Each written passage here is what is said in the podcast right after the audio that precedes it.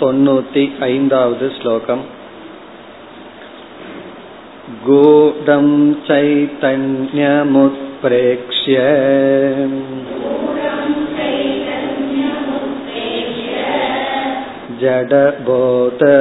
जडबोधस्वरूपताम् आत्मनो ब्रुवते भाट्टाः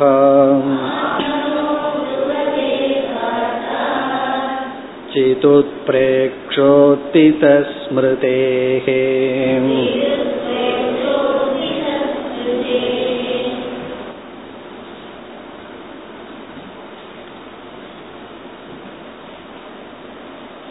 இப்பொழுது நாம் ஆத்மா சித் அச்சித் சொரூபம் என்ற கொள்கைகள் கொண்ட பாட்ட மதத்தை பார்த்து கொண்டிருக்கின்றோம் இதற்கு முன் ஆத்மா அஜித் என்று சொல்லப்பட்டது.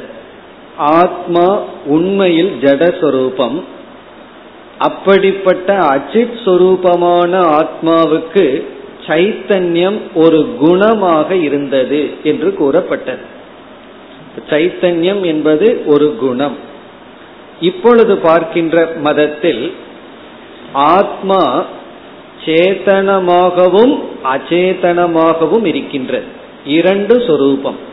ஜடஸ்வரூபமாகவும் போதஸ்வரூபமாகவும் இருக்கின்றது. இந்த கருத்து தான் தொண்ணூத்தி ஐந்தாவது ஸ்லோகத்திலிருந்து தொண்ணூத்தி ஏழாவது ஸ்லோகம் வரை வருகின்றது. இதில் ஆத்மா சேத்தனமாகவும் அச்சேதனமாகவும் இருக்கின்றது. இந்த இரண்டு சொரூபத்தையும் நாம் யூகித்து புரிந்து கொள்ள வேண்டும் என்ற விதத்தில் ஆரம்பம் ஆகின்றது அதைத்தான் இப்பொழுது பார்க்கின்றோம். கூடம் சைத்தன்யம் உத்பிரேக்ஷிய. உத்பிரேக்ஷிய என்றால் ஊகித்துவா ஊகணம் செய்து நாம் யூகிக்க வேண்டும். எதை ஊகிக்க வேண்டும்? கூடம் சைத்தன்யம். நமக்குள் மறைந்திருக்கின்ற சைத்தன்யத்தை. சைத்தன்யமும் நமக்குள்ள மறைஞ்சிருக்கு. அந்த சொரூபம் தெரியாமல் இருக்கின்றது. அனுமானத்தின் மூலமாகத்தான் தெரிந்து கொள்ள வேண்டும். பிறகு வந்து ஜடஸ்வரூபமாக இருக்கின்றது என்றும் நாம் யூகத்தின் மூலமாகத்தான் தெரிந்து கொள்ள வேண்டும். ஆகவே பாட்ட மதத்தை சார்ந்தவர்கள் என்ன சொல்கிறார்கள்? சைத்தன்யம் ஒளிந்திருக்கின்ற மறைந்திருக்கின்ற சைத்தன்யத்தை ஊகணம் செய்து ஜடபோத சொரூபதாம் ஆத்மனோ புருவதே. ஆத்மனக ஆத்மாவுக்கு ஜட போத சொரூபதாம் அதாவது ஜடஸ்வரூபம் போதஸ்வரூபம். இந்த சொரூபதாம்ங்கிறத ரெண்டு இடத்துல போடணும். ஜடஸ்வரூபம்னா ஜடமானது அச்சித் சொரூபம் போதஸ்வரூபம்னா சைத்தன்ய சொரூபம் புருவதே சொல்கிறார்கள். சைத்தன்ய சொரூபத்தையும் ஜடஸ்வரூபத்தையும் சொல்கிறார்கள். யார்? பாட்டாகா. பிறகு கடைசி பகுதி அதைத்தான் நாம் பார்க்க வேண்டும். சிதுத் பிரேக்ஷோத்தித ஸ்மிருதேகே அதை நம்ம பிரிச்சோம் அப்படின்னா முதலில் சித் உத்பிரேக்ஷா என்று பிரிக்க வேண்டும். சித் உத்பிரேக்ஷா. சிதுத்பிரேக்ஷா சித் உத்பிரேக்ஷா என்றால் சைத்தன்யத்தை பற்றிய ஊகணம் இங்க உத்பிரேக்ஷா என்றால் ஊகணம் யூகித்தல் தர்க்கித்தல். சித் உத்பிரேக்ஷா என்றால் சைத்தன்யத்தை ஊகணம் செய்தல். சைத்தன்யத்தை வந்து நம்ம யூகித்து புரிந்து கொள்ளுதல். சரி எந்த ஒரு யூகம் அல்லது அனுமானம்னு வந்தாலுமே ஹேது ரொம்ப முக்கியம். ஹேது இல்லாம காரணம் இல்லாமல் அனுமானம் சொல்ல முடியாது. அனுமானத்திற்கு வந்து உயிர் நாடியா இருக்கிறதே ஹேது தான் காரணம். ஏன் அனுமானம்னு சொல்றோம்? இதை காரணமாக கொண்டு இது இருக்கிறதுன்னு சொல்றோம். அந்த ஹேது என்ன? அதுதான் அடுத்த பகுதி. உத்தித ஸ்மிருதேகே இங்க உத்திதங்கிற சொல்லுக்கு உறக்கத்திலிருந்து எழுந்தவன் என்று பொருள். உத்தித உறங்கி எழுந்த. ஸ்மிருதேகேன அவனிடம் இருக்கின்ற ஸ்மிருதியின் துணை கொண்டு. உத்தித ஸ்மிருதேகேங்கிறது ஹேது காரணம். உத்தித ஸ்மிருதேகேன உறக்கத்திலிருந்து எழுந்தவனுடைய ஸ்மிருதியின் காரணமாக. ஸ்மிருதியை ஹேதுவாக கொண்டு என்ன செய்யப்படுகிறது? சிதுத்பிரேக்ஷா பவதி. சைத்தன்யமானது யூகிக்கப்படுகிறது. சைத்தன்யத்தினுடைய ஊகணமானது உறங்கி எழுந்தவனுடைய ஸ்மிருதியின் ஸ்மிருதியை ஹேதுவாக கொண்டு நடக்கின்றது. அப்படி பொருள். சுருக்கமா சொன்ன என்ன பொருள்? குழப்பாம நேரடியா சொன்ன என்ன? தூங்கி எந்திரிச்சவனுடைய ஞாபகத்தின் துணை கொண்டு ஆத்மா வந்து சைத்தன்ய சொரூபமாகவும் ஜட சொரூபமாகவும் இருக்குன்னு யூகிக்க முடிகிறது. இதுதான் கருத்து. தூங்கி எந்திரிச்சிருக்கான் ஒருத்தன். அவனிடத்தில் இருக்கிற ஸ்மிருதிய கேதுவா வச்சுட்டு நம்ம என்ன முடிவு பண்றோம்? ஆத்மாவுக்கு சேத்தன சொரூபத்தையும் ஜட சொரூபத்தையும் முடிவு செய்கின்றோம். அதுதான் இங்கு சொல்லப்படுகிறது. சிதுத்பிரேக்ஷா பவதி கஸ்மாத் உத்தித ஸ்மிருதேகே. சைத்தன்யத்தினுடைய ஊகணம் நடைபெறுகிறது. காரணம் உறங்கி எழுந்தவனிடம் இருக்கின்ற ஸ்மிருதியை கொண்டு. இனி அந்த அனுமான பிரகாரம் எப்படி? எப்படி நாம யூகனம் செய்கின்றோம் தர்க்கம் செய்கின்றோம்? அதைத்தான் அடுத்த ஸ்லோகத்தில் வித்யாரண்யர் விளக்குகின்றார். இப்ப இந்த அடுத்த ஸ்லோகத்துல தான் இந்த தர்க்கம் வருகின்றது அனுமானம் வருகின்றது.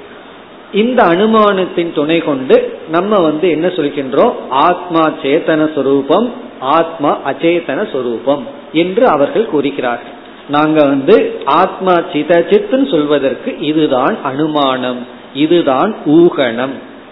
தொண்ணூத்தி ஆறாவது ஸ்லோகம்.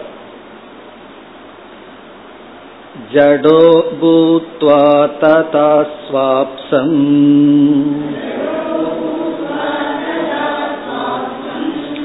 इति जाड्यस्मृतिस्तथा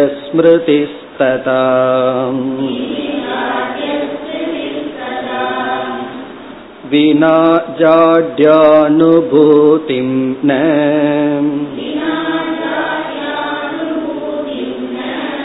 कथञ्चिदुपपद्यते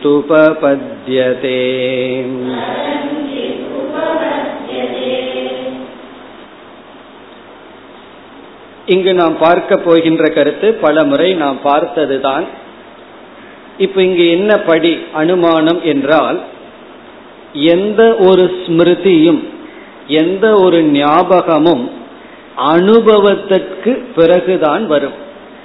நான் இதை ஞாபகப்படுத்துகிறேன் என்றால் ஏற்கனவே அதை பற்றிய அனுபவம் எனக்கு இருந்தது என்பது பொருள்.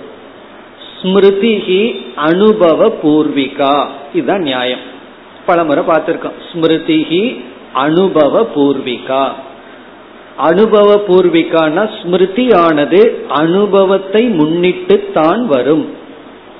ஒருவர் வந்து ஒரு இடத்துக்கு போகவே இல்லைன்னா அந்த இடத்தை பற்றிய உங்களுடைய ஞாபகத்தை சொல்லுங்கன்னா சொல்ல முடியாது. இப்ப எனக்கு ஒன்னு ஞாபகத்துக்கு வருதுன்னு சொன்னா அது அனுபவம் தான் ஸ்மிருதியாக இருந்து அதை நான் நினைக்க முடியும். இப்ப இந்த நியாயப்படி இந்த தர்க்கத்தின்படி நமக்கு வந்து உறங்கி எழுந்தவுடன் அனுபவம் வருகின்றது. என்ன அனுபவம் என்றால் அதுதான் முதல் பகுதியில் வருகின்றது. நமக்கு வந்து கிடைத்த அனுபவம். உறங்கி எழுந்ததற்கு பிறகு நமக்கு என்ன அனுபவம் கிடைக்கின்றது?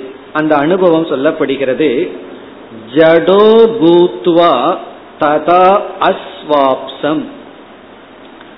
ததா அப்படின்னா சுஷுப்தி காலே. ததானா அப்பொழுது. அப்பொழுதுனா உறக்க நிலையில். ஆழ்ந்த உறக்கத்தில் ததா ஜடக பூத்வா. ஜடமாக நான் இருந்து ஜடமான தன்மையை அடைந்து அஸ்வாப்சம். நான் நன்கு உறங்கினேன். அஸ்வாப்சம்னா உறங்கினேன். சப்ஜெக்ட் வந்து அகம். நான் உறங்கினேன். ததா அப்பொழுது. அதாவது சுஷுப்தி அவஸ்தையில் நான் உறங்கினேன். அது எப்படி உறங்கினேங்கிறதுல தான் கருத்து இருக்கு. ஜடோ பூத்வா. ஜடமாக இருந்து. ஜடஸ்வரூபமாக நான் அப்பொழுது உறங்கி இருந்தேன். இப்படி நமக்கு என்ன கிடைக்கின்றது? இதி ஜாட்ய ஸ்மிருதிகி இது இவ்விதமாக நான் சுஷுப்தி காலத்தில் ஜடமான நிலையை அடைந்து உறங்கினேன் என்கின்ற என்ன ஜாட்ய ஸ்மிருதிகி ஸ்மிருதி ஒரு மெமரி ஞாபகம். இந்த மெமரிக்கு விஷயம் என்ன? அது இங்கு சொல்லப்படுகிறது ஜாட்யம். ஜாட்யம்னா ஜடமான தன்மையில் நான் இருந்தேன் என்கின்ற ஸ்மிருதி. ஏன்னா ஸ்மிருதின்னு சொன்னாவே அதுக்கு விஷயத்த சொல்லணும். இப்ப நான் உன்னை ஞாபகப்படுத்தி உள்ளேன் அப்படின்னு சொன்னா அடுத்த கேள்வி என்ன கேட்பீர்கள்? எதை ஞாபகப்படுத்தினீர்கள்? எந்த ஸ்மிருதி வந்ததுன்னு கேட்பீர்கள். அப்படி இப்பொழுது ஜாட்ய ஸ்மிருதி வந்துள்ளது. தூங்கி எழுந்தவுடன் நான் ஜடமாக இருந்தேன் என்கின்ற ஸ்மிருதியானது வந்துள்ளது. பிறகு இரண்டாவது வரியில் சொல்லப்படுகிறது ஜடம் என்ற அனுபவம் இல்லாமல் ஜாட்ய ஸ்மிருதி வராது. அதாவது ஜடமான தன்மை நமக்கு இல்லாமல் இருந்திருந்தால் ஜடமாக இருந்தேங்கிற ஸ்மிருதியானது வந்திருக்காது. ஆகவே ஜாட்ய ஸ்மிருதி வந்துள்ள காரணத்தினால் நான் சுஷுப்தியில் ஜடமாக இருந்தேன். அதாவது எழுந்தவுடனே எனக்கு ஜாட்ய ஸ்மிருதி வருது. ஜாட்ய ஸ்மிருதினா ஜடமாக இருந்தேன் என்கின்ற ஒரு எண்ணம் ஒரு ஞாபகம். அது வர வேண்டும் என்றால் நான் கண்டிப்பாக ஜடமாகத்தான் இருந்திருக்க வேண்டும். இப்ப இதுல என்ன அழகு இருக்குன்னா அவர்கள் சொல்ற அனுமானத்துல நான் இருந்திருக்கேன் எங்க சுசுப்தி அவஸ்தையில. அதனாலதான் அந்த அறிவு சொரூபம் விழித்தவுடன் அதை பற்றி பேச முடிகிறது. அப்ப அந்த இடத்துல என்ன புரிகின்றது? சைத்தன்யமாகவும் நான் இருந்திருக்கேன். பிறகு ஜடோ பூத்துவா நான் ஜடமாகவும் இருந்திருக்கேன். அப்ப இதுல இருந்து என்ன சொல்கிறார்கள்? நான் சேத்தன சொரூபம் அச்சேதன சொரூபம். நான் ஜடமானவன் பிளஸ் சேத்தனமானவன். ஏன் ஜடமானவன் சொல்றேன்? நான் ஜடமா இருந்து உறங்கினேன்னு எனக்கு ஒரு ஸ்மிருதி வருதே. இதுல இருந்து நான் வந்து ஜடத்தை அனுபவிச்சிருக்கேன். அப்ப நான் ஜடமானவன் ஆக இருக்கேன். அதே சமயத்தில் சைத்தன்ய சொரூபமாகவும் இருக்கின்றேன். அதைத்தான் இரண்டாவது வரியில் சொல்லப்படுகிறது. இப்ப முதல் வரியில ஜடோ பூத்வா ததா அஸ்வாப்சம். நான் ஜடமாக இருந்து உறங்கினேன். இது என்கின்ற ஜாட்ய ஸ்மிருதிகி. ஜாட்யமான ஸ்மிருதியானது ஏற்பட்டுள்ளது. பிறகு அடுத்த ஒரு ததான் ஒரு வார்த்தை இருக்கு. முதல் வரியில கடைசி சொல்.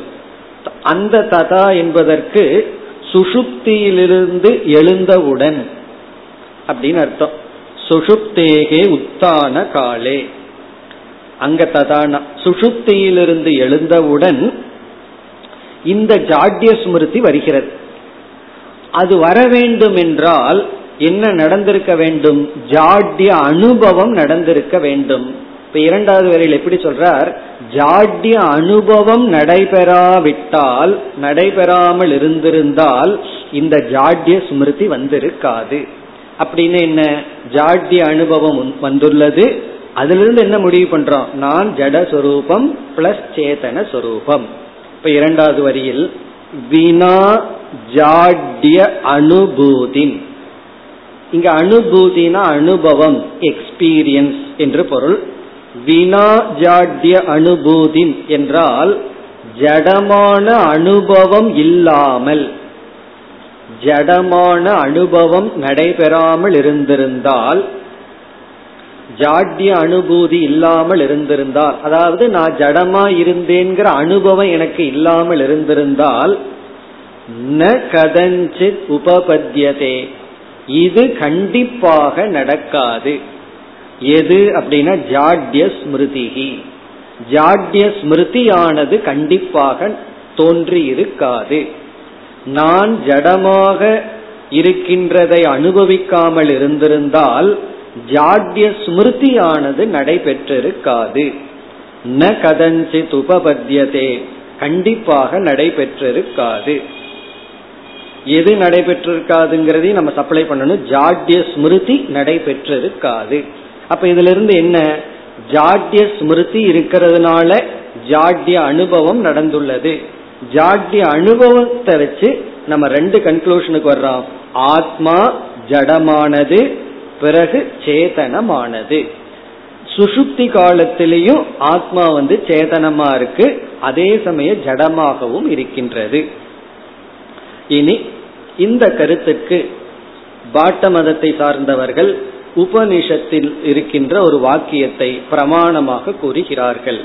அவர்கள் உபனிஷத் வாக்கியத்தை பிரமாணமா சொல்லி ஆகவே ஆத்மா சித் பிளஸ் அஜித் என்று சொல்கிறார்கள். தொண்ணூத்தி ஏழாவது श्लोकम् द्रष्टुर्दृष्टेरलोपश्च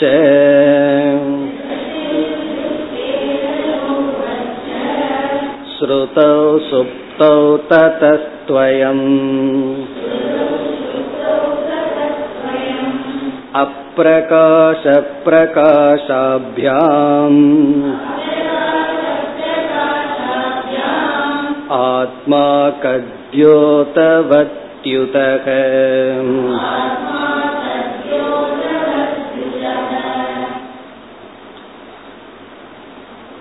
முதல் வரியில் கொடுக்கின்ற ஸ்ருதி நாம் பல முறை கூறுகின்ற ஸ்ருதி வாக்கியம்தான் அந்த ஸ்ருதி வாக்கியமானது சைத்தன்யம் எப்பொழுதும் அழிவதில்லை அதுதான் அந்த ஸ்ருதி வாக்கியத்தினுடைய சாரம் நகி திரஷ்டுகு திருஷ்டேகே விபரிலோபோ வித்யதே அவிநாசித்வாத். அதான் ஸ்ருதி வாக்கியம். அங்க ஸ்ருதி வாக்கியம் நகி திரஷ்டுகு திருஷ்டேகே விபரிலோபோ வித்யதே அவிநாசித்வாத் என்று பிரகதாரண்யத்தில் வருகிறது. நான்கு மூன்று இருபத்தி மூன்று. அங்க வந்து பிரகதாரண்யத்தில் வர ஒரு முக்கியமான ஸ்ருதி. இதனுடைய பொருள் திரஷ்டுகு திருஷ்டேகே அப்படின்னா பார்ப்பவனுடைய அறிவு அறிபவனுடைய அறிவு அப்படின்னு அர்த்தம். அறிபவனுடைய அறிவுக்கு அழிவில்லை. விபரிலோபகன அழிவு ந வித்தியதேன அது கிடையாது. விபரிலோபம்னா தலைகீழா போறது. அதாவது அழிவது. ந வித்தியதேன அழிவதில்லை. அறிபவனுடைய அறிவுக்கு அழிவில்லை. அதுதான் என்னுடைய வாக்கியம். உபனிஷத்துல வர்ற ஒரு முக்கியமான வாக்கியம். அறிபவனுடைய அறிவுக்கு அழிவில்லை. இதனுடைய பொருள் என்ன என்றால் இப்ப நம்ம வந்து ஒரு பிரமாதா திரஷ்டாவா இருக்கோம் ஸ்ரோதாவா இருக்கோம் மந்தாவா இருக்கோம் இப்படி எல்லாம் விதவிதமான அறிவை அடைஞ்சிட்டு இருக்கோம். இந்த அறிவை அடைந்து கொண்டு இருக்கின்றான விதவிதமான அறிவை உடையவன் அதான் திரஷ்டுகு அறிபவனுடைய பிரமாத்துகு அப்படின்னு அர்த்தம். அறிபவனுடைய திருஷ்டி அப்படிங்கிற ஒரு சொல்லு இருக்கு. திருஷ்டேகேன திருஷ்டி. திரஷ்டாவினுடைய திருஷ்டி. இங்க திருஷ்டினா ஞானம் அறிவு. அறிபவனுடைய அறிவு அதற்கு அழிவில்லை. இதனுடைய பொருள் என்னவென்றால் இப்ப வந்து நான் புஸ்தகத்தை பார்க்கிறேன். புஸ்தகத்தை பற்றி அறிவு எனக்கு வருகிறது. பிறகு வாட்ச பார்க்கிறேன் வாட்ச பற்றி அறிவு. பிறகு ஒரு மலரை பார்க்கிற மலரை பற்றி அறிவு.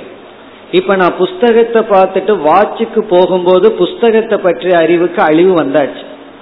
வாட்ச பார்த்துட்டு மலரை பார்க்கும் பொழுது வாட்சினுடைய அறிவு போய் மலர்னுடைய அறிவு வந்தாச்சு. இந்த மூன்று சேர்ந்து இருந்தா என்ன ஆகும் தெரியுமோ? எதையும் தனியா பார்க்க முடியாது. மூணு கலந்து இருக்கும் ஆனால் ஒரு அறிவு அடையும் பொழுது அதற்கு முன்னாடி இருக்கிற அறிவு அழிந்து அடுத்த அறிவு வருகின்றது. அப்ப நம்ம அனுபவத்துல அறிவானது ஒவ்வொரு க்ஷணமும் மாறிக்கொண்டு இருக்கிறத பார்க்கிறோம். இத வந்து விருத்தி ஞானம் அப்படின்னு சொல்றோம்.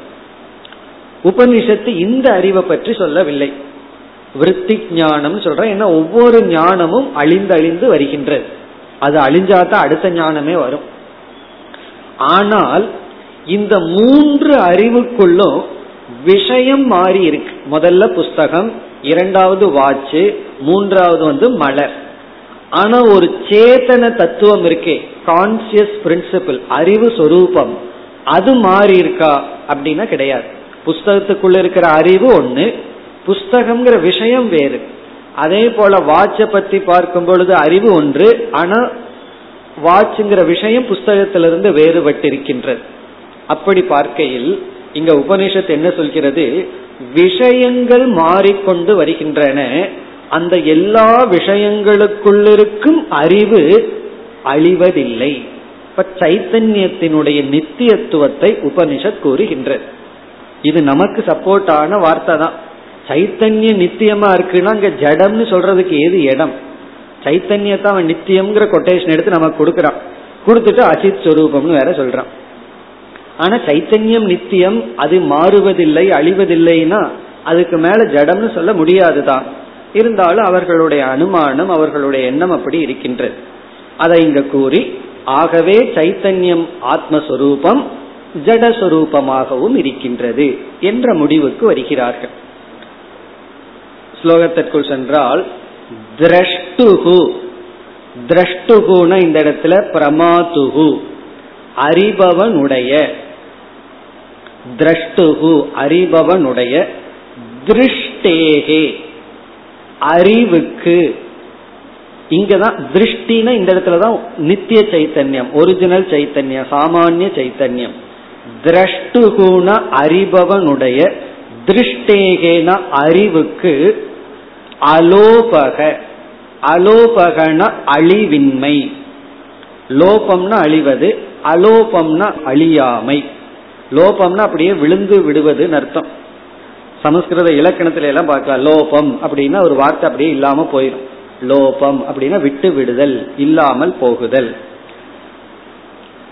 அலோபம்னா இல்லாமல் போகாது அப்படின்னா அழியாது. அப்ப இதெல்லாம் என்ன?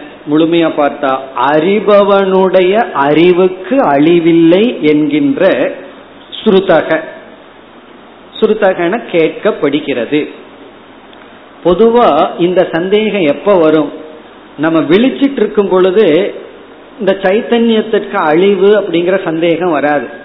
உறக்கத்துலதான் பெரிய சந்தேகம் வந்துடுது அங்க சைத்தன்யமா அழிஞ்சு போகுதோ? ஏன்னா ஜடமா இருந்தனே அப்படிங்கும் போது ஒரு சந்தேகம் வருகிறது. அதனால சுஷுப்தௌ.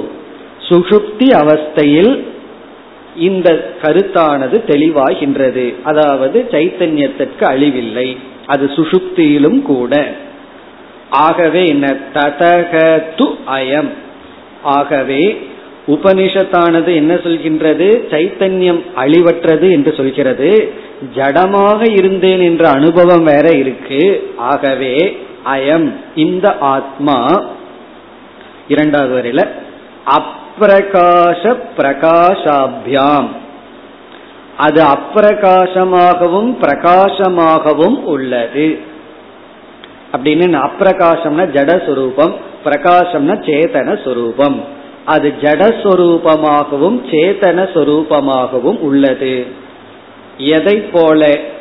அடுத்த கேள்வி வரலாம். அது எப்படி ஒன்னு சேதனமாகவும் ஜடமாகவும் இருக்க முடியும்? அதுக்கு ஏதாவது திருஷ்டாந்தம் கொடுக்க வேண்டும் என்றால் அவன் உதாரணம் சொல்றான் கத்தியோதவத் யுதக கத்யோதவத் கத்யோதக அப்படிங்கிறது மினி மினி பூச்சி லைட் இருக்கிற பூச்சி. அது பார்த்தோம்னா அது லைட்டோட இருக்கு லைட் இல்லாமையும் இருக்கு. கத்யோதவத் அந்த பூச்சியை போல லைட்டை கொடுக்கிற பூச்சியை போல.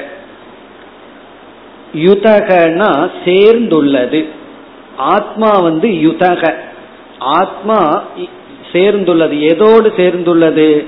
அப்பிரகாச பிரகாசாபியாம் அப்பிரகாசத்துடனும் பிரகாசத்துடனும் சேர்ந்துள்ளது எதை போல? மினி மினி பூச்சியை போல. அது மினி மினின்னு சொல்லுவாங்க. மின்மினி பூச்சின்னு சொல்லுவார்கள். அது மின்மினி பூச்சியை போல. ஃபயர் பிளையை போல. அது வந்து பிரகாசத்துடனும் அப்பிரகாசத்துடனும் உள்ளது. இது வந்து அவர்களுடைய கொள்கை. இத்துடன் ஆத்மா சித சித்துங்கிற கருத்து முடிவடைகிறது. இனி இறுதியாக ஆத்மா சித்து தான் என்ற கருத்து வருகின்றது. சாங்கியர்களுடைய மதம். அடுத்து தொண்ணூத்தி எட்டாவது ஸ்லோகம். निरंशस्योभयात्मत्वम् न कथञ्चित् घटिष्यते तेन चिद्रूप एवात्मा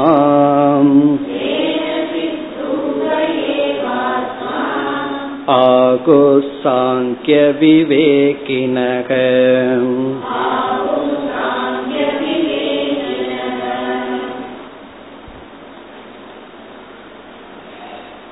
இறுதியாக ஆத்மா சித் சுரூபம்தான் என்பது இங்கு கூறப்படுகிறது.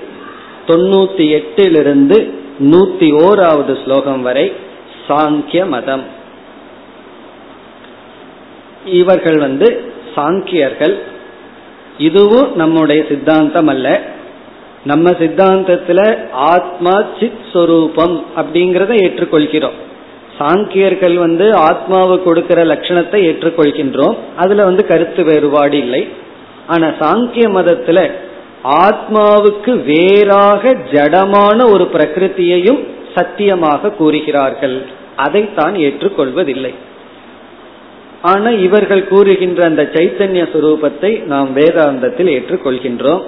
இப்ப ஜீவனை பற்றிய கருத்து வேறுபாடுகளை ஆரம்பிச்சோம். அது வந்து இறுதி இந்த பகுதி தான் இந்த நூத்தி ஓராவது ஸ்லோகத்துடன் இந்த விசாரம் முடிவடைய இருக்கிறது.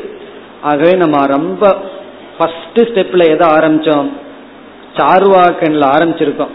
அதுதான் பூர்வபக்ஷியினுடைய ஃபர்ஸ்ட் ஸ்டேஜ் கடைசி பூர்வபக்ஷி யார் அப்படின்னா சாங்கிய மதம். என்ன இவன் வந்து ரொம்ப க்ளோஸா வந்திருக்கான். ஆத்மா வந்து சைத்தன்யம்னு சொல்ற அளவு வந்துள்ளார்கள். ஆனா பிரகிருத்தின்னு ஒன்ன பக்கத்துல வச்சுட்டு அதுவும் ஆத்மாவை போல நித்தியம்னு சொல்லிவிட்டார்கள். அந்த ஒன்றை தவிர மீதி வந்து நம்ம சாங்கியர்களுடைய பல கருத்தை ஏற்றுக்கொள்கின்றோம். இப்பொழுது சாங்கியர்களுடைய கருத்து என்ன சொல்கிறார்கள்? முதல்ல வந்து ஆத்மா சித் அச்சத் இந்த இரண்டினுடைய கலவையாக இருக்க முடியாது என்று கூறுகின்றார்கள். நிரம்சஸ்ய உபயாத்மத்துவம் ந கதஞ்சித் கடிஷ்யதே அதாவது ஒரு பொருளுக்கு இரண்டு தன்மை உடையது என்பது நடைபெறாது. உபயாத்மத்துவம். உபயாத்மத்துவம்னா இரண்டு சொரூபமாக இருத்தல். உபய ஆத்மான இரண்டு தன்மைகள். ந கதஞ்சித் கடிஷ்யதே. கண்டிப்பாக சம்பவிக்காது. ந கடிஷ்யதேன சம்பவிக்காது. கதஞ்சித்னா கண்டிப்பாக. ஒரு பொருளுக்கு இரண்டு வேறுபட்ட தன்மைகள். இங்க உபயாத்மத்துவம்னு இரண்டு வேறுபட்ட தன்மைகள் எடுத்துக்கணும்.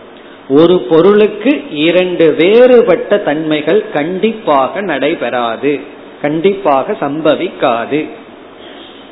உடனே பூர்வபக்ஷி சொல்லலாம் என்னுடைய கத்தியோதவத்து என்னாச்சு? அதுக்கு ரெண்டு தன்மை இருக்கே பிரகாசமாகவும் அப்பிரகாசமாகவும் இருக்கே. பிறகு நம்ம ஃபாரஸ்ட்ல போய் பார்த்தோம்னா இந்த பச்சோந்திய பார்க்கலாம். அதுக்கு வந்து பச்சையா இருக்கும் இலைக்குள்ள போகும்போது. பிறகு காஞ்ச சருகுக்குள்ள போகும்போது அந்த கலரா மாறிடும். அப்ப அதுக்கு உபயாத்மத்துவம் இருக்கே. ஒரே ஒரு பொருளுக்கு இரண்டு வேறுபட்ட வர்ணமும் இருக்கு. கத்தியோதவத் அப்படி இருக்கே என்றால் பிறகு நம்ம என்ன சொல்லி ஆகணும்? அது அனுபவ சித்தம் இருக்கேன்னா அதற்கு இங்க சாங்கியர்கள் அல்லது நம்ம வேதாந்திகள் சொல்றோம் இருக்கு. அதுக்கு இருக்கு. ஆனா எதற்கு இல்லை? நிரம்சமான வஸ்துக்கு இல்லை. அம்சத்துடன் கூடிய வஸ்துக்கு இருக்கும். அப்ப நிரம்சம் சாம்சம்னு வஸ்துவ ரெண்டா பிரிக்கிறோம். இங்கு வந்து நிரம்சசிய அப்படின்னு சொல்லப்பட்டுள்ளது. அம்சம்னா அவயவம் உறுப்புக்கள். அவயவத்துடன் கூடிய வஸ்துவுக்கு இரண்டு தன்மைகள் நடக்கலாம். ஆனா அவயவம் இல்லாத வஸ்துவுக்கு இரண்டு தன்மைகள் நடைபெற முடியாது. அப்ப முதல் வரிதான் ரொம்ப முக்கியம். முதல் சொல் நிரம்சஸ்ய அம்சமற்றதற்கு அவருக்கு டபுள் பர்சனாலிட்டின்னு சொல்லுவோம். அது இருக்கு. ஏன்னா அந்த இடத்துல அவர்னு சொல்லும்போது அவரோட ஆத்மாவை சொல்லல. ஆத்மாவுக்கு ஒரே பர்சனாலிட்டி தான். அவரோட மைண்ட சொல்றோம். அது அம்சத்துடன் கூடியது. என்னென்ன அம்சம்? சத்துவ அம்சம் ரஜோ அம்சம் தமோ அம்சம்னு நம்ம மனசுக்கு பல அம்சம் இருக்கிறதுனால நமக்கு வந்து டபுள் பர்சனாலிட்டி பல பர்சனாலிட்டி இருக்கு. ஒரு மூன்றாவது வகுப்பு குழந்தை கூட்டு அவங்க அம்மா வந்து என்னிடத்துல பேசி கொண்டிருந்தார்கள். அந்த குழந்தை சொல்றது ரொம்ப ஆச்சரியமா இருந்தது. அந்த வயசுல இப்படி எல்லாம் அந்த குழந்தைக்கு சிந்திக்க முடியுமா? அவர் அப்பா வந்து என்னிடத்துல அந்த குழந்தைய வச்சுட்டு சொல்றார் இன்னும் மூணு மாசத்துக்கு அப்புறம் இவனை நான் ஹாஸ்டல்ல கொண்டு போய் விட போறேன். அப்ளிகேஷன் வாங்கி வச்சிருக்கேன்.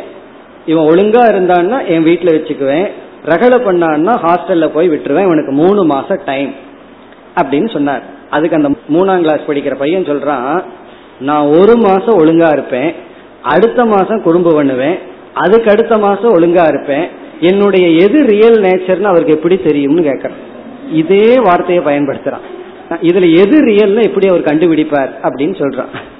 அவனுக்கே அந்த வார்த்தை வருது. என்னோட ரியாலிட்டியை அவர் கண்டுபிடிக்க முடியாது. ஏன்னா நான் ஒரு மாசம் ஒழுங்கா இருப்பேன் ஒரு மாசம் ஒழுங்கா இருக்க மாட்டேனேங்கிறான். இதுதான் அம்சம்ங்கிறது. அதாவது ஒரு அம்சம் இருந்ததுன்னா ஆப்போசிட்டா இருக்கும். நம்ம பார்க்கிறோம் ஒரு நேரத்துல ஒருத்தர் ஒரு மாதிரி இருக்கார் இனியொரு நேரத்துல ஆப்போசிட்டா இருக்கார். இதெல்லாம் அம்சத்துடன் அவயவத்துடன் குணத்துடன் கூடிய வஸ்துவுக்கு பொருந்தும். ஆனால் இங்க வந்து நிரம்சசிய ஆத்மாவுக்கு அம்சம் இல்லை அவயவம் இல்லை. இப்ப நிரம்சமான ஒன்றுக்கு உபயாத்மத்துவம் இரண்டு விருத்தமான தன்மையுடையது என்பது நடைபெறாது. ஆகவே என்ன சொல்கின்றான்? தேன ஆகவே சித்ரூபக ஏவ ஆத்மா. ஆத்மா சித்ரூபக ஏவ. ஆத்மா வந்து சைத்தன்ய சொரூபம்தான். ஈதி ஆகுகு. இவ்விதம் கூறுகிறார்கள். யார்? சாங்கிய விவேகினக. சாங்கிய விவேகினகன சாங்கிய மதத்தை சார்ந்தவர்கள். சாங்கிய மதத்தை சார்ந்தவர்கள் ஆத்மா சித் ரூபம்தான். ஏன்னா ஆத்மாவுக்கு அம்சம் இல்லை நிஷ்கலம் நிறையவம் அப்படின்னு சாஸ்திரம் சொல்லி இருக்கு அப்படி உறுப்புகள் இல்லாத ஆத்மாவுக்கு எப்படி பல அம்சம் இருக்க முடியும்? இப்போ ஒரு மரம் இருக்கு அதுக்கு அவயவம் இருக்கிறதுனால அதுல மலருங்கிற அம்சம் மென்மையானதாகவும் பிறகு வேர்ங்கிற அம்சம் பசுமையுடன் கூடியதாகவும் அதற்கு பிறகு அதனுடைய மத்திய பகுதி மிக ஸ்ட்ராங்கா கடினமாகவும் இருக்கு. இப்படி வந்து ஒன்று மென்மையாக கடினமாக எல்லாம் இருக்கலாம். ஒன்று ஈரத்துடன் இருக்கலாம். ஒன்று நீர் இல்லாத பகுதியா இருக்கலாம். ஆனால் அம்சமற்றதுக்கு அப்படி சொல்ல முடியாது. இதுவரைக்கும் அவன் ஒழுங்கா பேசியிருக்கான் யாரு சாங்கியன் இனிமேல் அவனுடைய மதத்தை சொல்றான் அவர்களுடைய மதம் வந்து என்ன அடுத்த இரண்டு ஸ்லோகங்களில் வருகின்றது அவர்களுடைய மதத்தை அவர்கள் கூறுகிறார்கள் ஆத்மா சித்துன்னு சொல்லிட்டு பிறகு அவர்களுடைய மதத்திற்கு வருகிறார்கள் தொண்ணூத்தி ஒன்பதாவது ஸ்லோகம் जाढ्यांश प्रकृते रूपम्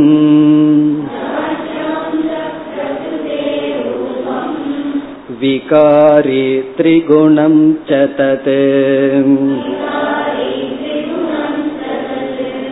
चितो भोगापवर्गार्थम्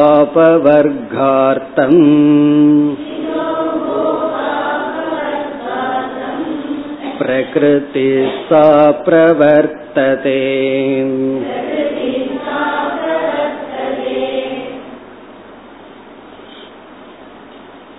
எல்லா மதவாதிகளுக்கும் வருகின்ற ஒரு பெரிய கஷ்டம் என்னவென்றால் சேதன தன்மையும் நன்கு அறியப்படுகிறது. அதே போல ஜடஸ்வரூபத்தையும் நாம் அனுபவிக்கின்றோம். இந்த உலகம் வந்து ஜடமா இருக்கிறதையும் பார்க்கிறோம். இப்ப ஜடம்ங்கிற ஒரு பிரின்சிபலும் நம்முடைய அனுபவத்தில் இருக்கு. சேத்தனம்ங்கிற ஒரு தத்துவம் பிரின்சிபலும் நம்முடைய அனுபவத்தில் இருக்கு. இப்படி இரண்டு விருத்தமான பதார்த்தம் நம்ம அனுபவத்தில் இருக்கிறதுனால பலருக்கு அதுல ஒரு பதார்த்தம் ஒரு தத்துவம் மித்தியான்னு விளக்க முடிவதில்லை. ஜடத்தை வந்து அவர்களால விளக்க முடியவில்லை. விளக்கன்னா நெகேட் பண்ண நிஷேதம் செய்ய முடியவில்லை. அதனாலதான் எல்லாம் என்ன செய்து விடுகிறார்கள்? சேதனம்ங்கிறத ஒரு தனிப்பட்ட தத்துவமாகவும் ஜடத்தை சேதனத்துக்கு சமமான ஒரு தத்துவமாகவும் எடுத்துக்கொண்டுள்ளார்கள். நம்மள அனுபவ ரீதியா பார்த்தா இதுதான் சரியா இருக்கிற மாதிரி தெரியும். ஏன்னா அதை பிரிச்சு போட்டுலாம் சைத்தன்யம்னு ஒன்னு வச்சுக்குவோம். சேதனம்னு ஒன்ன வச்சுக்கலாம். அப்படின்னு அந்த பிரிச்சு போடுறதுதான் சுலபமாக நமக்கு தெரியும். ஆனா சற்று சிந்தித்து பார்த்தோம்னா அப்படி இல்லைங்கிறது நமக்கு புரியும். முதல்ல சயின்ஸ்லயும் அப்படித்தான் நினைத்து கொண்டிருந்தார்கள்.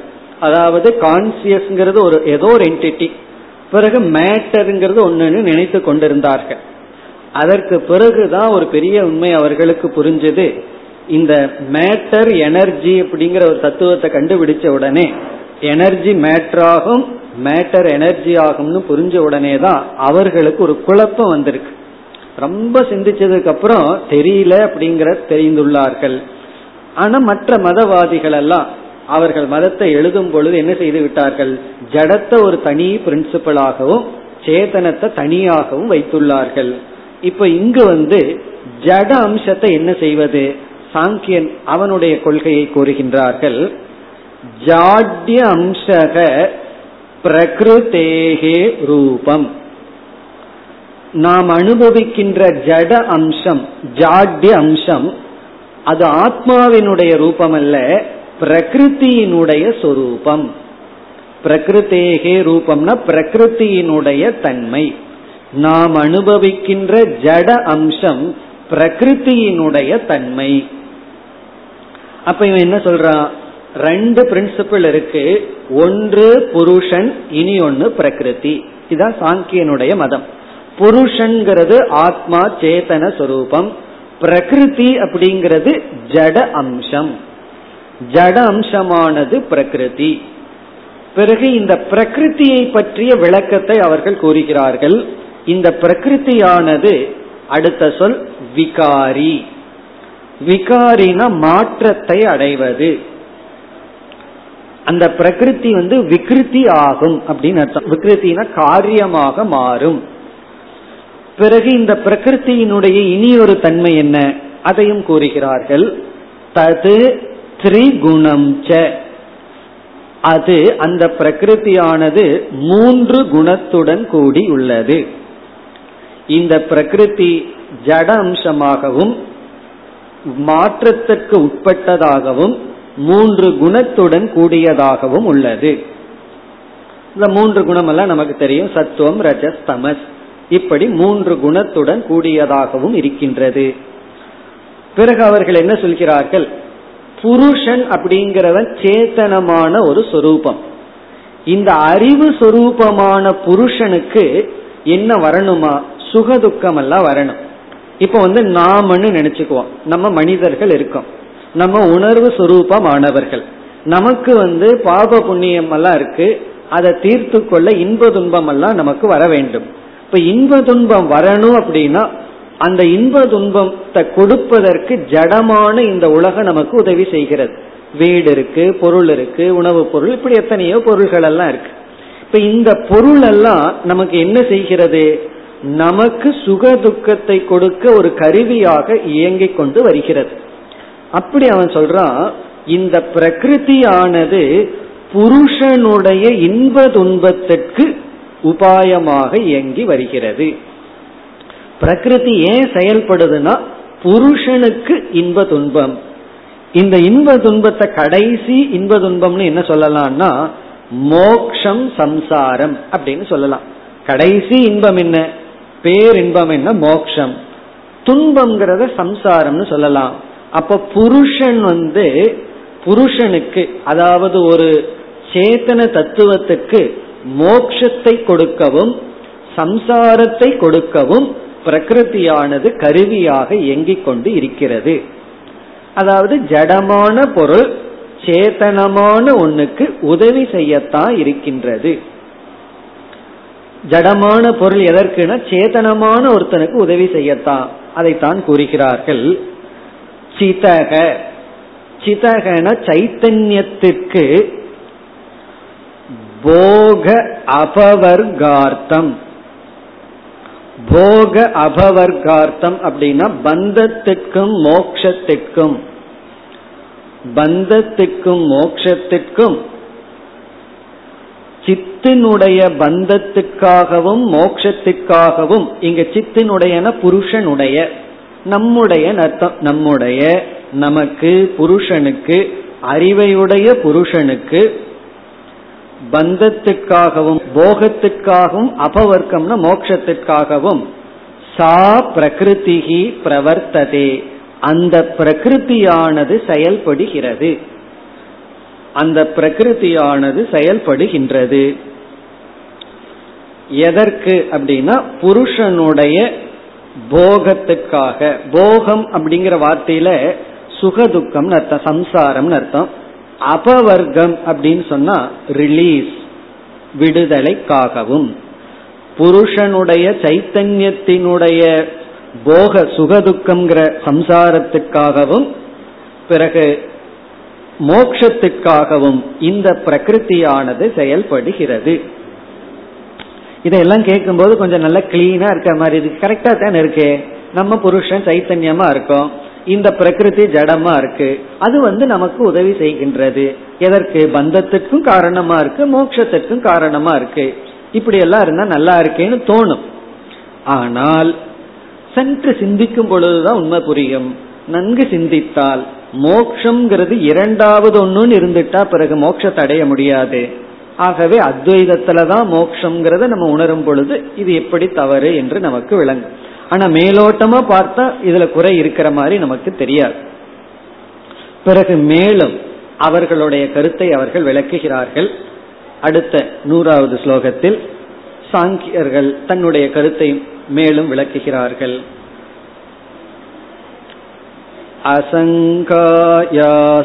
असङ्गायाश्चितेर्बन्ध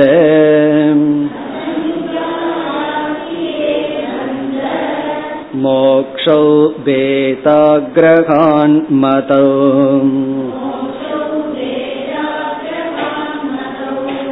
बन्धमुक्तिव्यवस्थार्थम् पूर्वेषामिव चिद्भिता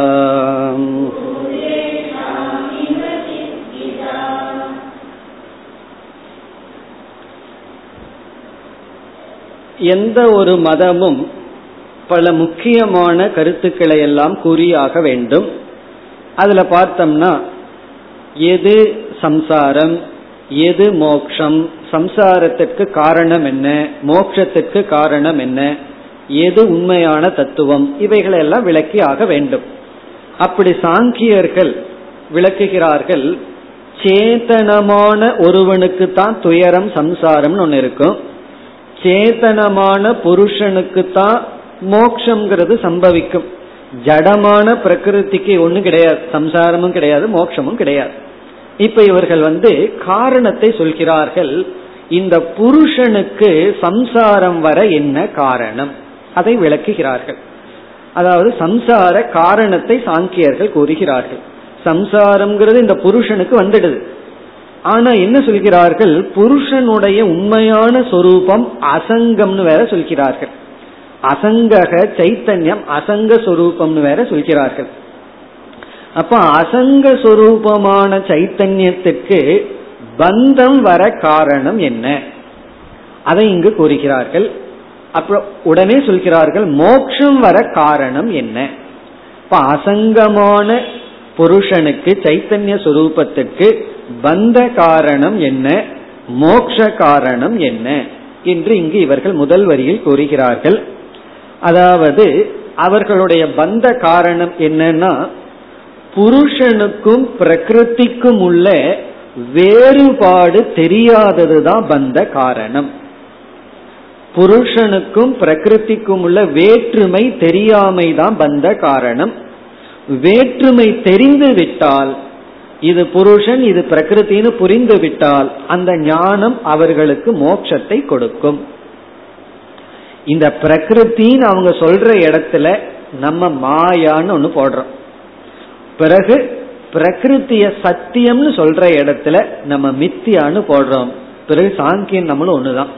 அவன் எங்க பிரகிருத்தின்னு சொல்றானோ அதை நம்ம மாயான்னு சொல்லி அவன் வந்து பிரகிருத்தியம் திரிகுணம்ங்கிறான் விகாரிங்கிறான் புருஷனுக்காக உதவி செய்துங்கிற எல்லாம் ஒத்துக்கிறான் பிறகு மித்தியான்னு சொல்றோம். புருஷனுக்கு எவ்வளவு ரியாலிட்டி இருக்கோ அதே ரியாலிட்டி கிடையாது அப்படின்னு சொல்லிடுறோம். புருஷனுக்கு இருக்கின்ற அதே சத்தியத்துவம் பிரகிருதிக்கு இல்லை அப்படின்னு புரிஞ்சுட்டா அது வேதாந்தம். அப்படி இல்லைன்னா அது சாங்கியம். ஆனா ரொம்ப பக்கத்துல வரிக்கிறார்கள். என்ன சொல்றாங்க? பிரகிருத்தியும் புருஷனையும் பிரிச்சு புரிஞ்சுக்காததுதான் சம்சாரம். பிரிச்சு புரிஞ்சிட்டா மோக்ஷம். அதை கூறுகிறார்கள். அசங்காயாக சிதேகே அசங்கமான சித்துக்கு. என்ன சைத்தன்யம் வந்து அசங்க சொரூபம்னு சொல்கிறார்கள். அசங்க சொரூபமாக இருக்கின்ற சைத்தன்யத்துக்கு புருஷனுக்கு அசங்காயாகன அசங்கமாக இருக்கின்ற புருஷனுக்கு சைத்தன்யத்துக்கு பந்த மோக்ஷவ் பந்தமும் மோக்ஷமும். பந்தமும் மோக்ஷமும் எதனால் வருகின்றது? எந்த நிமித்தமாக வருகிறது? பேத அக்ரஹாத் பேத அக்ரஹாத். பேதத்தை அக்ரஹாத் புரிந்து கொள்ளாததனால் மதவ் கருதப்படுகிறது பந்தமும் மோக்ஷமும் கருதப்படுகிறது. அதாவது இருப்பு வருவதற்கு காரணம் பேத அக்ரஹாத் இதை எப்படி கனெக்ட் பண்ணணும்னா பேத அக்ரஹாத் பந்தக. அப்படி கனெக்ட் பண்ணணும். பேதம் தெரியாததனால் பந்தம். பேதம்னா வேற்றுமை தெரியாததனால் பந்தம். யார் யாருக்கு வேற்றுமை? புருஷனுக்கும் பிரகிருதிக்கும் உள்ள வேற்றுமை தெரியாததனால் பந்தம். இந்த இரண்டுக்கும் உள்ள வேற்றுமையை தெரிந்தால் பந்தம் இல்லை பேத கிரகாத் மோக்ஷக. இந்த ரெண்டுக்கும் உள்ள வேற்றுமையை தெளிவா தெரிஞ்சிட்டா மோக்ஷம். ரெண்டுக்குள்ள வேற்றுமை தெளிவாக தெரியவில்லை என்றால் பந்தம். நம்ம வந்து வேற்றுமையை தெரியாம இருக்கிறது மோட்சம்னு சொல்லுவோம். எல்லாம் ஒண்ணுங்கிறது மோட்சம்னு சொல்லுவோம். ஆப்போசிட்டா சொல்றான் இது பிரகிருதி வேறுதான். இது புருஷன் வேறுதான். அப்படின்னு தெளிவா பிரிச்சு தெரிஞ்சுட்டா வேத ஞானம் இருந்தா மோட்சமா. பந்தம்ங்கிறது என்னன்னா பிரகிருதி புருஷனும் கலந்து ரெண்டுக்கும் வேற்றுமை தெரியாமல் இருந்தா பந்தம் அப்படின்னு அவன் சொல்றான். அதாவது பிரகிருதி புருஷனுடைய பிரகிருத்தினுடைய தன்மை புருஷனுக்கு போய் புருஷனுடைய தன்மை பிரகிருதிக்கு வந்து வேற்றுமை தெரியாம இருந்தா பந்தம். பேத அக்ரஹாத் பந்தக. பிறகு ரெண்டையும் பிரிச்சு புரிஞ்சிட்டோம்னா அது வந்து மோக்ஷம். பிறகு அடுத்த கேள்வி எத்தனையோ ஜீவர்கள் இப்பொழுது இருந்து கொண்டு இருக்கிறார்கள் சிலர் வந்து முக்தி அடைஞ்சிருக்காங்க சிலர் முக்தியை அடையவில்லை. இப்போ ஆத்மா எவ்வளவு அப்படின்னு கேள்வியை கேட்டா நம்ம என்ன அனுபவத்துல சொல்றோம்? எந்த சைத்தன்யத்துக்கு பேத ஞானம் இருக்கோ அது முக்தி அடைஞ்ச சைத்தன்யம். எந்த சைத்தன்யத்துக்கு பேத ஞானம் இல்லையோ அது பந்தப்பட்ட சைத்தன்யம். அப்ப சில புருஷனை வந்து பந்தப்பட்டவனாக சொல்லி ஆகணும். சில புருஷர்களை முக்தி அடைஞ்சவர்களா சொல்லி ஆகணும். ஆகவே பந்தம் மோக்ஷம் இந்த சரியா விவஸ்தையா இருக்க வைக்க வேண்டும் என்றால் பல சைத்தன்யம்னு ஏற்றுக்கொள்வதை தவிர வேற வழி இல்லை அப்படின்னு அவர்கள் சொல்கிறார்கள். நான் வந்து சைத்தன்யம் பலன்னு சொல்றேன். காரணம் என்ன? அப்பொழுதுதான் சில சைத்தன்யம் வந்து முக்தி அடைஞ்சதாகவும் சில சைத்தன்யம் பந்தப்பட்டதாகவும் சொல்ல முடியும். அதை கூறுகிறார்கள். பந்த முக்தி வியவஸ்தார்த்தம். பந்தத்தையும் முக்தியையும் தெளிவாக விளக்க. பந்த முக்தி வியவஸ்தா வியவஸ்தான நிலைநாட்ட. அது ஒரு விவஸ்தையோட வச்சிருக்கன்னு அர்த்தம். சில பேர் திட்டும் போது விவஸ்தையற்றவன் திட்டுவாங்க. கேள்விப்பட்டிருப்பீங்க. விவஸ்தையற்றவன் ஒரு விவரம் இல்லாதவன். விவஸ்தார்த்தம்னா அது தெளிவாக விவஸ்தையா வைக்கணும். எதை எதைய? பந்தத்தையும் முக்தியையும். அப்படி வைக்க வேண்டும் என்றால் சாங்கியனுக்கு இந்த இடத்துலயும் புத்தி கெட்டு போகுது. அவன் என்ன சொல்றான்? பூர்வேஷாம் இவ இதற்கு முன் கூறியவர்களை போல. பூர்வேஷம்னா தார்க்கிகாக இவ. தார்க்கிகர்களை போல சித்பிதா சைத்தன்யத்திற்கு வேற்றுமையை ஏற்றுக்கொள்ள வேண்டும். சித்பிதான சைத்தன்யத்தினுடைய வேற்றுமையை அங்கீகரிக்க வேண்டும். அதாவது தர்க்கவாதிகளைப் போல மற்றவர்களைப் போல சைத்தன்யம் வந்து பல. அப்ப புருஷன் வந்து பல. என பல ஜீவர்கள் இருக்கிறார்கள். அப்பொழுதுதான் ஒருத்தனை பந்த ஒருத்தனை முக்தன் அப்படியெல்லாம் சொல்ல முடியும். இதோடு இவர்களுடைய மதம் முடிவடைகிறது. இனி அடுத்த நூத்தி ஓராவது ஸ்லோகத்தில் ஸ்ருதி பிரமாணத்தை சாங்கியர்கள் கொடுத்து அவர்களுடைய கருத்தை நிறைவு செய்கிறார்கள். நூத்தி ஓராவது ஸ்லோகம். மகத பரமௌவியக்தம் इति प्रकृतिरुच्यते। श्रुतावसङ्कता तद्वत्।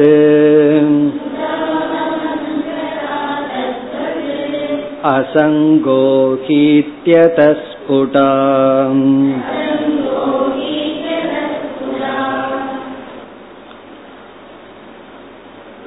ஸ்ருதியானது பிரகிருதியை பற்றி பேசுகிறது. ஸ்ருதியானது புருஷனை பற்றி பேசுகிறது என்று உபனிஷத் பிரமாணத்தை இவர்கள் இங்கு கொடுக்கின்றார்கள். மகத பரம் அவ்வக்தம் இது பிரகிருதிகி உச்சதே. கட்டோபனிஷத்துல வருது மகத பரம் அவ்வக்தம் மகத பரம் அவ்வக்தம் மகத்துக்கு மேலான இந்த மகத்துங்கிறது சாங்கியர்கள் பயன்படுத்துகின்ற சொற்கள். மகத்துக்கும் மேலாக அவ்வியத்தம் என்ற சொல்லில் பிரகிருதிகி உச்சதே. பிரகிருதியானது சொல்லப்படுகிறது. ஆனா இந்த இடத்துல உபனிஷத் பிரகிருதிங்கிற வார்த்தையை பயன்படுத்தல. அவ்வியக்தங்கிற வார்த்தையை தான் பயன்படுத்துது. இவன் என்ன சொல்றான்? அந்த அவ்வியக்தங்கிற வார்த்தையில பிரகிருதி தான் சொல்லப்படுகிறது. ஏன்னா இவன் பிரகிருத்தியும் காரணஸ்வரூபம் அவ்வியக்த சொரூபம்னு சொல்றான். மகத்துங்கிறது பிரகிருத்தியிலிருந்து வர்ற ஃபர்ஸ்ட் மேனிபெஸ்டேஷன் முதல் வேற்றுமை முதல் வெளிப்பாடு. ஆகவே மகத்துக்கும் மேலாக இருப்பது காரணமாக இருப்பது அவ்வியக்தம் என்று பிரகிருதி சொல்கிறது. பிறகு அசங்கோகி அயம் புருஷகன்னு சொல்லி புருஷன் அசங்க சொரூபம்னு பிருகதாரண்யக்கத்தில் ஒரு வாக்கியம் வருகிறது. அதை இவன் இங்கு குறிப்பிடுகின்றான். ஸ்ருதௌ அசங்கதா தத்வது. அசங்கதா ஸ்ருதௌ. அசங்கதா அப்படின்னா புருஷனுக்கு அசங்கத்தன்மை சொல்லப்பட்டுள்ளது. தத்வதுன பிரகிருதியை சொன்னது போல. எப்படி பிரகிருதி சொல்லப்பட்டதோ தத்வது அது போல அசங்கக ஹி. அது வந்து கொட்டேஷன்ல ஒரு பகுதியை இங்கு வித்யாரண்யர் கொடுக்கின்றார். அசங்கோஹி ந சஜ்ஜதே அப்படிங்கிறது அங்க கொட்டேஷன் அசங்ககி அதக இத்தியதக. இவ்விதம் ஸ்புடா மிக தெளிவாக அசங்கதா ஸ்ருதா ஸ்ருதௌ. அதாவது அசங்கத்துவம் மிக தெளிவாக கேட்கப்பட்டுள்ளது. அசங்கதா ஸ்புடான மிக தெளிவாக அதக அதகன இப்படி அசங்கோகிங்கிற வார்த்தை இருக்கின்ற காரணத்தினால் மிக தெளிவாக புருஷனுக்கு அசங்கத்துவம் என்ற தன்மையும் புருஷங்கிற சொல்லு அசங்கோகி அயம் புருஷக. புருஷகங்கிற வார்த்தையும் அசங்ககங்கிற அதனுடைய தன்மையும் மிக தெளிவாக கூறப்பட்டுள்ளது. இத்துடன் ஜீவ விசாரம் முடிவடைகின்றது. இப்படியோ வித்யாரண்யர் முடிச்சிட்டார். எங்க ஆரம்பிச்சார் தெரியுமோ? ஐம்பத்தி எட்டாவது ஸ்லோகத்துல ஆரம்பிச்சார். இந்த ஸ்லோகத்துல முடித்துள்ளார். அதாவது ஜீவ விஷயத்துல என்னென்ன குழப்பங்கள் இருக்கின்றன அப்படிங்கறத ஆரம்பிச்சு படிப்படியாக இந்த ஸ்லோகம் வரை வந்து இவ்வளவு குழப்பங்கள் இருக்கின்றனன்னு சொன்னார். இங்க சொன்னதெல்லாம் குழப்பம்தான். தெளிவான அறிவை மீண்டும் சொல்ல போகின்றார். பிறகு வந்து இந்த பிரகிருதி இருக்கே அத மித்தியா மாயான்னு புரியுறது ரொம்ப கஷ்டம்.